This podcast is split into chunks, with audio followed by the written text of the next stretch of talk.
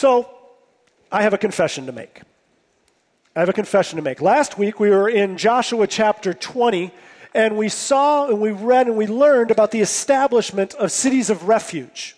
And these cities of refuge were established where, where if someone killed someone else unintentionally, they could go to the city of refuge for protection. We learned that this was God's demonstration of grace. It was how he demonstrated his grace to those who committed unintentional sins. Sins, but unintentional sins. We also learned that as followers of Jesus Christ today, the same principle applies to you and me that, that God forgives us through Jesus Christ. God forgives us for our unintentional sins, for sins in the past that were unintended. And if you'll remember last week, Jim said if God brings one of those unintentional sins or more of those unintentional sins from your past to your mind, that you should confess them. So last week, while I was sitting in first service, actually right over there, God brought some unintentional sins from my past to my mind. So I would like to confess those to you this morning. I've shared with many of you, and many of you know that I grew up here at Calvary Church. And back in the day at Calvary Church, young people, first through sixth grade, elementary age kids, first through sixth grade, attended what was called junior church. And we attended this junior church that met in the chapel of the old building on Michigan Street. So we would meet in the chapel for junior church every Sunday morning. First, third, and fifth graders sat on one side of the center aisle. Second, fourth, and sixth graders sat on the other side of the aisle in the chapel. Well, when I was in sixth grade, my friends and I played a couple of games. Now, I'm confessing these to you as unintentional sins. We played a couple of games. And the first game that we played what we would do as sixth graders, we would remember second, fourth, sixth, we would be in the back row. Sixth grade boys were in the back row. And we would sit in this back row. And the first game that we would play is we would see who could stand up the longest after a song was sung. So we'd sing a song. The, whoever was leading the song would say, You can be seated now. And then the winner would be the person who could remain standing the longest. Kind of silly distracting and definitely disrespectful. Now, I won that game occasionally. The second game we played was even more distracting and disrespectful. Remember, I said second, fourth, sixth grade. Sixth grade boys in the back, sitting in pews.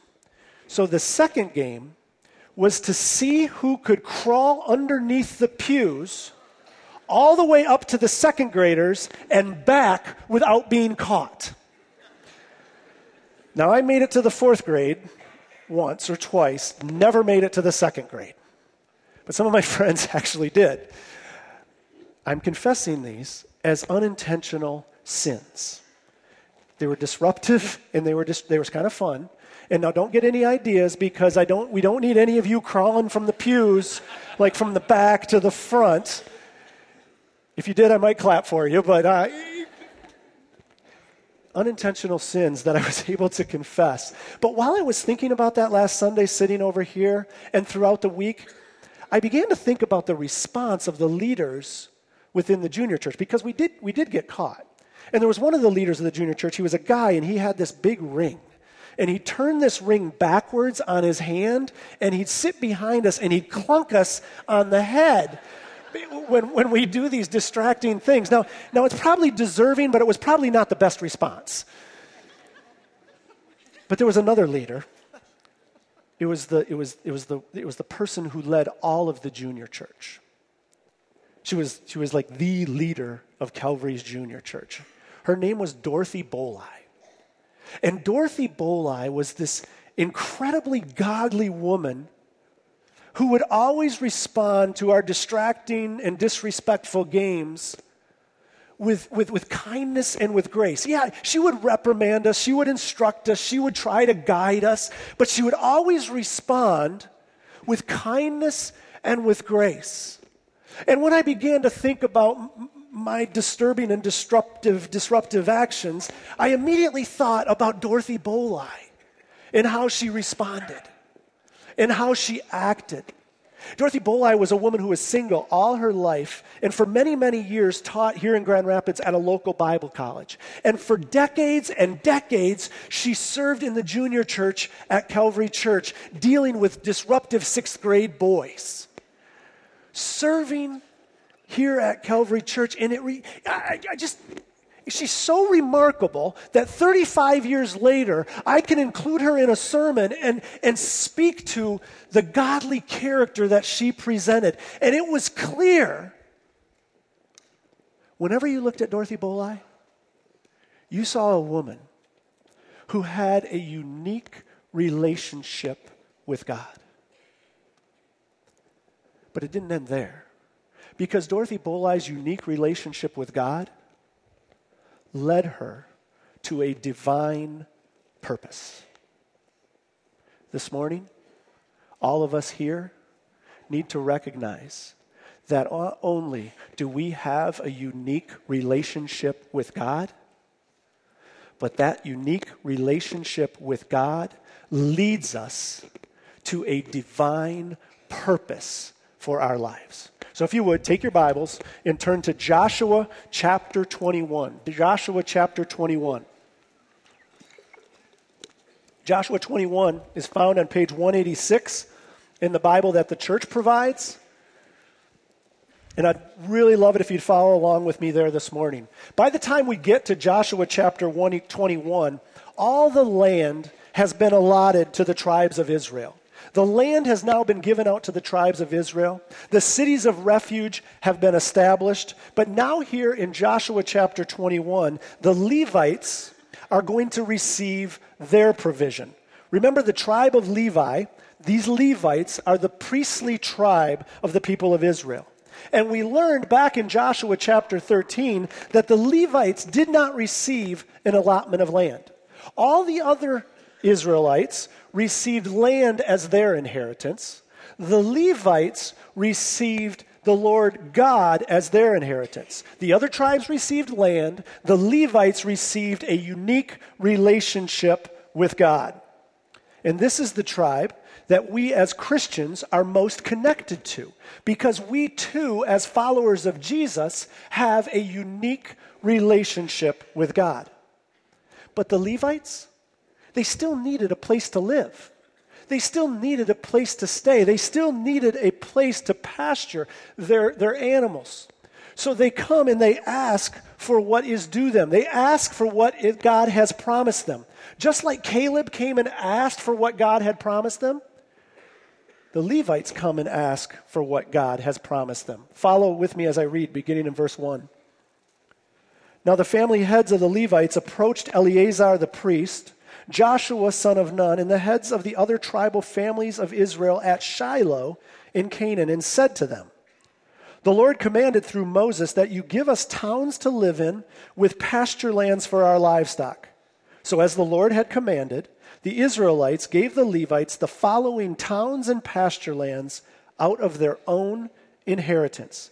The Levites come to Shiloh, which at the time, Shiloh is the center of worship. It's the center of religious activity in this new promised land. The tabernacle at this time is in Shiloh.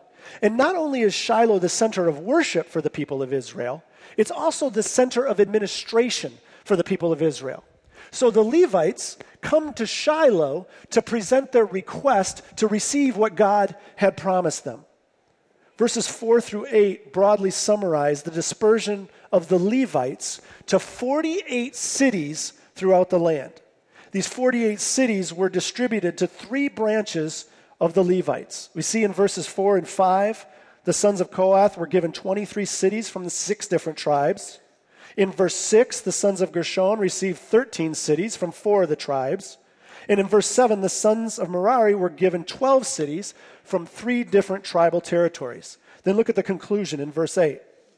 So the Israelites allotted to the Levites these towns and their pasture lands as the Lord had commanded through Moses. The rest of Joshua chapter 21, in incredible and mind numbing detail, identifies each of the individual cities that are given to the Levites, the cities in which the Levites are to live. Now, it's important to note that these cities are scattered all throughout the land of Israel. They're scattered all throughout the nation. They're not centrally located. God has specifically allotted these various 48 cities to these Levites and spread them out throughout all the land. Why? Why does God spread these cities all throughout the nation? Well, remember, we said that, that the Levites have this unique relationship with God. But they have this u- unique relationship with God not only for their benefit, they have a unique relationship with God for the benefit of others as well. So God doesn't centrally locate them at Shiloh. He spreads them out through the land so that they can have contact with all of the various tribes. So that they can share the benefit of their unique relationship with the rest of the people of Israel. The Levites have a unique relationship with God which leads them to a divine purpose that God has given to them. God has given to the Levites a mission. They are now going to be on a mission from God. And this morning, it is important for you and me, it is important for us to understand the mission that God has given to the Levites. And the mission is threefold. There are three aspects of the mission that God has given to the Levites. The first aspect of the mission is that the Levites were in, to instruct God's people on the nature and character of God and the relationship that they have with God. The second aspect of the mission was to be a people who witnessed to the surrounding nations. And the third aspect of their mission was to provide safety and refuge. So, first, the first aspect of their mission was to instruct people on the nature and the character of God and their relationship to God. The Levites were essentially to be the preachers teachers, theologians, counselors, and storytellers to the people of Israel. In essence, it boils down to the idea or to the concept that the Levites were to be the teachers of the law. The Levites were to influence all the people of Israel in a way in which they were to follow the one true God. And Moses predicted this. Moses prophesied this purpose for them before they enter the promised land. Look at what it says in Deuteronomy 33. In Deuteronomy 33, Moses says, speaking of a Levite, but he watched over your word and guarded your covenant. He teaches your precepts to Jacob and your law to Israel. The first aspect of the Levites' mission is to be teachers of the law. They were to be the influencers of the people to help the people know and understand God and be in better relationship with God. These places were places where the people of Israel could go these cities where the people of Israel could go and learn about the Lord God Almighty. These were the cities where people like Rahab and her family would go to learn about the one true God and how to be in covenant with Him because these were the places that explained the covenant relationship between God and His people. And this aspect of mission, this purpose continues. For hundreds of hundreds of years, even into the monarchy, the Levites are considered to be the teachers of the law. During the time of King Jehoshaphat, we learn that Jehoshaphat puts together a team to go throughout the nation teaching. And this is what it says he did in Second Chronicles 17. They taught throughout Judah. This is the Levites in this team. They taught throughout Judah, taking with them the book of the law of the Lord. They went around to all the towns of Judah and taught the people. The Levites were to be the teachers of the law, located within these 48 cities, spread throughout the land, throughout the nation of Israel, so that no one was ever too far away from one of these cities to receive teaching the teaching of the Lord God. First aspect of the mission of the Levites, teachers of the law. The second aspect of the mission of the Levites, their purpose, was to be a witness to the unbelieving nations that surrounded them. They were to witness and testify to the truth of the one true God. The placement of these cities is important in an understanding that they are to be a people of witness and outreach. In looking at verses 9 through 42, we see a broad survey of each of the cities. As I said, great detail. Each of the cities are identified. Each of the cities that the Levites are to go to are put out. In verses 9 through 26, the 23 cities of Kohath are summarized. In verses 27 through 33, the 13 cities of Gershon are summarized. In verses 34 through 40, the final 12 cities of Merari are summarized. Then look in verse 41 and 42. The towns of the Levites in the territory held by the Israelites were 48 in all, together with their pasture lands. Each of these towns had pasture lands surrounding it. This was true for all of these towns. Now, these towns are listed in very important and specific detail, and it's listed like this for a reason. If you look at the map, look at this map. If you look at the map, you will notice that these cities, it's kind of hard to see, but the, the black dots around are the 48 Levitical cities that are spread throughout the nation of Israel. Now remember, when Joshua conquers the land, Joshua conquers the central portion of the land from north to south. And what happens when God allots the Levitical cities is he spreads those cities out. He doesn't centralize them around Shiloh. Remember, Shiloh is the worship capital, if you will, of the nation, the administrative capital of the nation. The Levites are not to remain there. God spreads them out around the nation of Israel. And essentially, if you'll notice on the map, it's an oval that kind of goes out around the nation. Very intentional. God's point and purpose here is he moves the Levitical cities close to the frontiers, into the frontiers, and close to the borders of adjoining nations to Israel. So, you, in the west, near the Mediterranean Sea, you have the Philistines. In the south and in the east, you have the peoples of the desert, the Amalekites and the Midianites. And in the north, you have the Sidonians. They are all surrounding the people of Israel.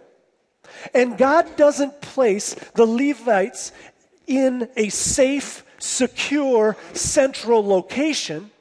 God spreads them out to the periphery of the land. Why? So that they can testify to the one true God of Israel. Because when they're out in the frontier, that is when they are going to come into contact with the foreigners from other nations. And God wants them to be a people of witness and outreach. So he puts them out into the frontier in order to be able to testify to the one true God who brought them out of slavery in Egypt, who took care of them while they were in the wilderness, who led them into the promised land and helped them conquer the people of this promised land. The Levites are given a purpose, a divine purpose. God sends them on a mission, and the mission is threefold they are to teach, they are to witness, and thirdly, they are to provide safety and refuge.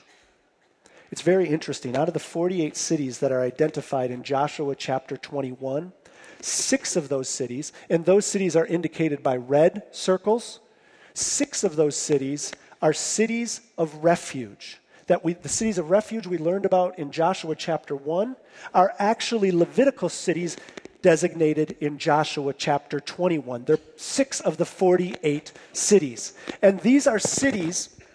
These are cities that God designated to provide safety and refuge. They are cities that the Levites were to administer. So the Levites were responsible for providing safety refuge, and due process of law for all who came to the cities of refuge. Now, it's interesting what the cities of refuge provided for. There are four things that I'd like to share with you on what they were, what essentially the cities of refuge provided for. First, The cities of refuge were strategically located so that there would be easy access to them. Spread all throughout the land of Israel, six cities strategically located so that people would be able to get to them in a relatively short time frame. Throughout the highways and the byways, in the streets and the roads of the nation, there were signs that indicated this way to a city of refuge. The cities were strategically located. Second, the gates of the cities of refuge were never locked. Never locked. Because think about it if you're fleeing to a city of refuge because you have unintentionally killed somebody, and that person's relative is on your trail to kill you, and you get there in the middle of the night and the door is locked, you die. So the cities of refuge, the gates were always open to the cities of refuge. Thirdly, the city was to be well stocked with provisions to provide for any fugitives who stay, came to say, stay. See, the cities of refuge were not only for legal protection, they were to provide for the person's needs. They were to provide food, shelter, clothing. They were to provide for the person sometimes for a term of years until the person could leave that city. Strategically located, gates never locked, well stocked with provisions. Fourth, everyone was welcome in the city. The gates of the city of refuge were open to everyone. Look at what is said in Joshua 20, verse 9. This is a summation, if you will, of God's amnesty plan. Look at what it says. Any of the Israelites or any foreigner residing among them who killed someone accidentally could flee to these designated cities and not be killed by the avenger of blood prior to standing trial before the assembly. The purposes of the city of refuge was to provide safety and refuge at all times, anytime, to anyone. The Levites had a unique relationship with God, which led to a divine purpose in their life. God sends them on a mission, and their mission is to teach, to witness, and to provide safety and refuge. So, what does it mean for us? What does it have to do with us? Because this story is thousands of years ago about some priests who lived in a nation that we're not even anywhere close to. Does it have any application for you, for me, for Calvary Church? It has a lot of application for us. This is not just a story that was written thousands of years ago for us to read and say, hmm, that's interesting, and I don't understand why all that detail's in there because it's really boring. No, it has application to us. You see, because the Levitical, the priests and these cities and the priests themselves, the place and the people were called to a mission. Do you see the correlation? Here at Calvary Church, Calvary Church and you and I, we are called to a mission. We have a unique relationship with God because we believe in Jesus Christ and the fact that He forgave us of our sins. That gives us this unique relationship with God. But it doesn't end there because that unique relationship with God is just not for our individual benefits that unique relationship with God is for the benefit of others. That's why God has given us a purpose as well. He has sent us on a mission as well. And interestingly, our mission is the same mission as the Levitical priests. Remember, they're the tribe that we are most connected to. So we are to be a place and a people Calvary Church and you and I, a place and a people who teach the Word of God. We are to be teachers of the Word of God so that people will know and understand God's character and understand how to be in relationship with Him. So we are to be biblical teachers. We're to be teaching Sunday school classes, small groups. We are to be leading Bible studies. We are to be discipling other people, mentoring one on one, sometimes in small groups, sometimes in larger groups. The point is, is that we are called to be teachers of God's Word. This is an aspect of the purpose that God has given to us. It is an aspect of the mission that He has sent us on. That's why I talked to you about Dorothy Bolai. She was living the mission that God gave to her, dealing for decades with disruptive sixth grade boys. No offense to the sixth grade boys in here, but man, you are a tough group. But Dorothy Bolai, decades teaching the Word of God, living the mission that God had for her. And I look around, and there are many of you that are pursuing that mission. You are living that mission.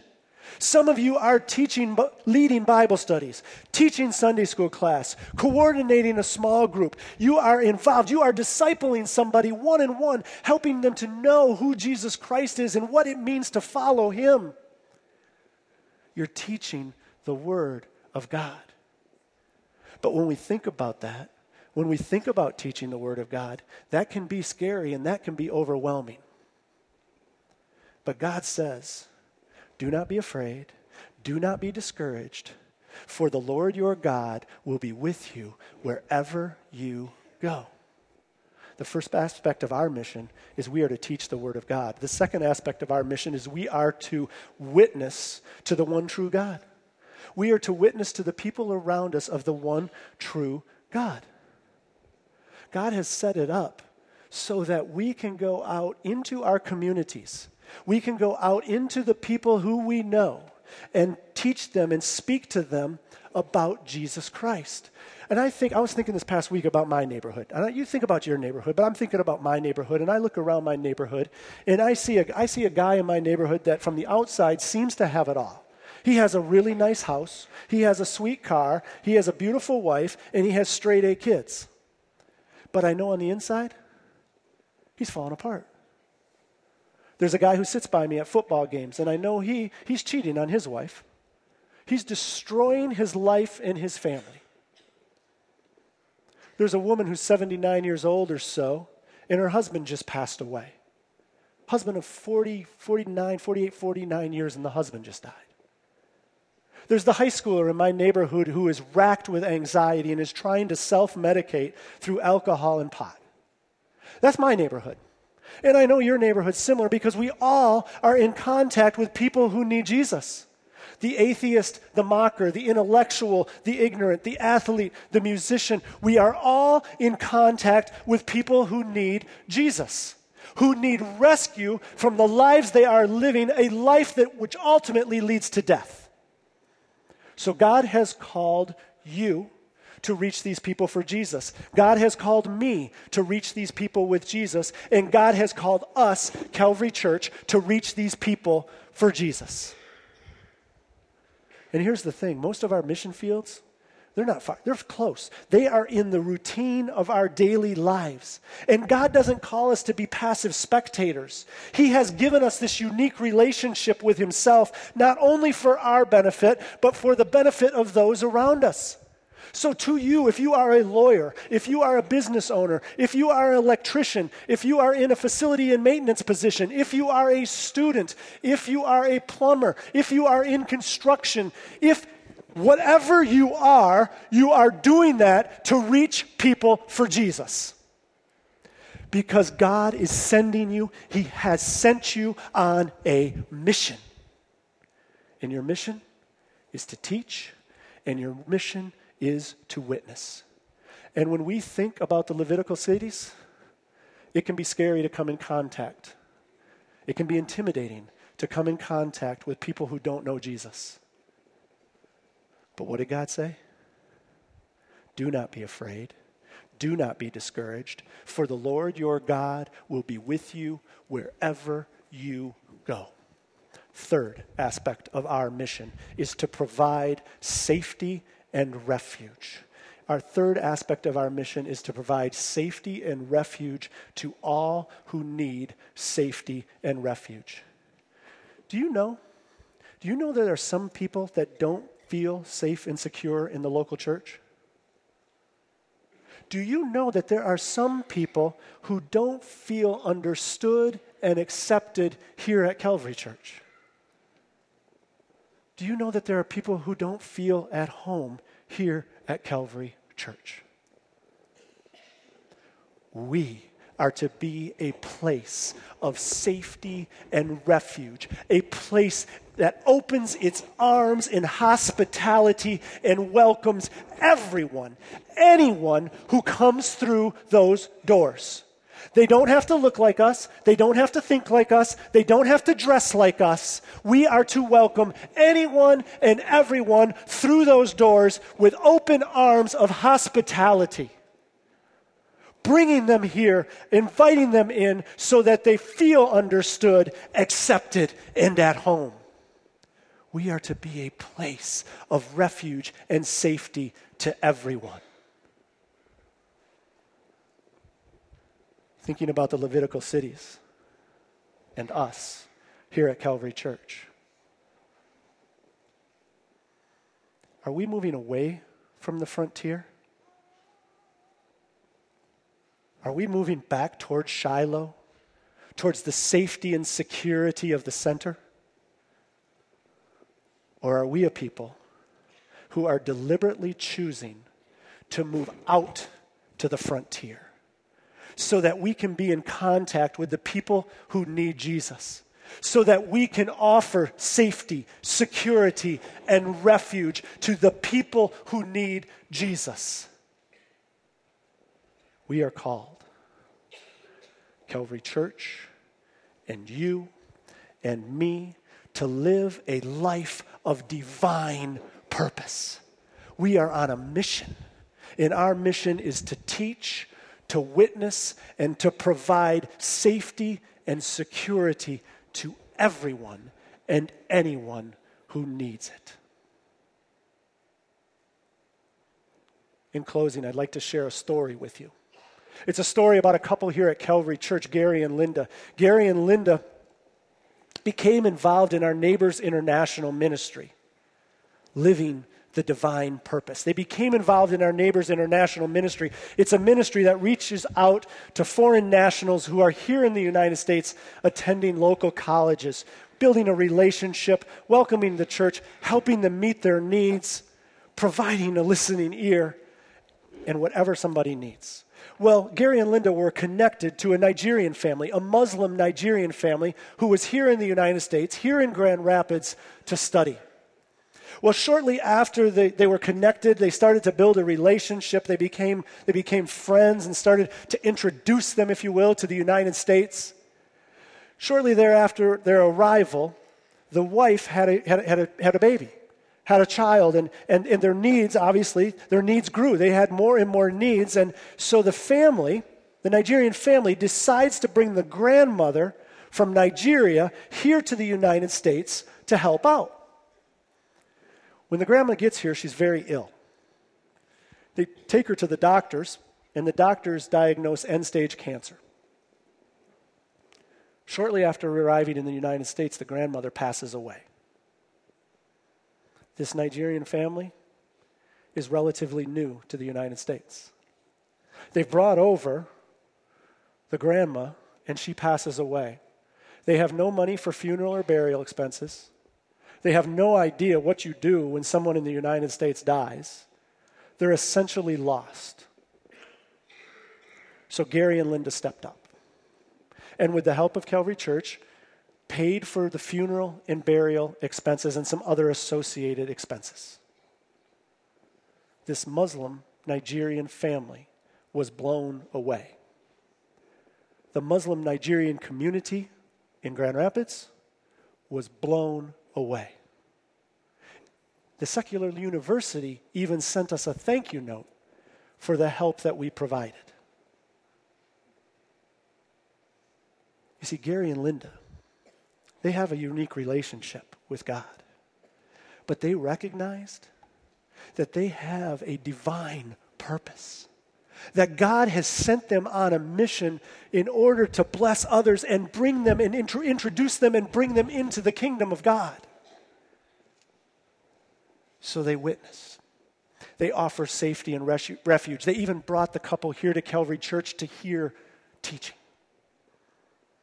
they're living their divine purpose. And it didn't end there. The couple, the family had to move from here to another university in another state. So, in moving, Gary, Linda, Calvary Church helped provide expenses, help care and take care of the expenses in moving to the other state. And they also connected them to a Christian family in the city in which they were going to live, who welcomed this Nigerian family with open arms. If you're a follower of Jesus, you have a unique relationship with God. And it is not only for your benefit, it is for the benefit of others. So God has sent you on a mission, He has given you a divine purpose to teach, to witness, and to provide safety and refuge. May we at Calvary Church be a place that teaches the Word of God, that witnesses to that one true God, and that always and to anyone provides a place of safety and refuge.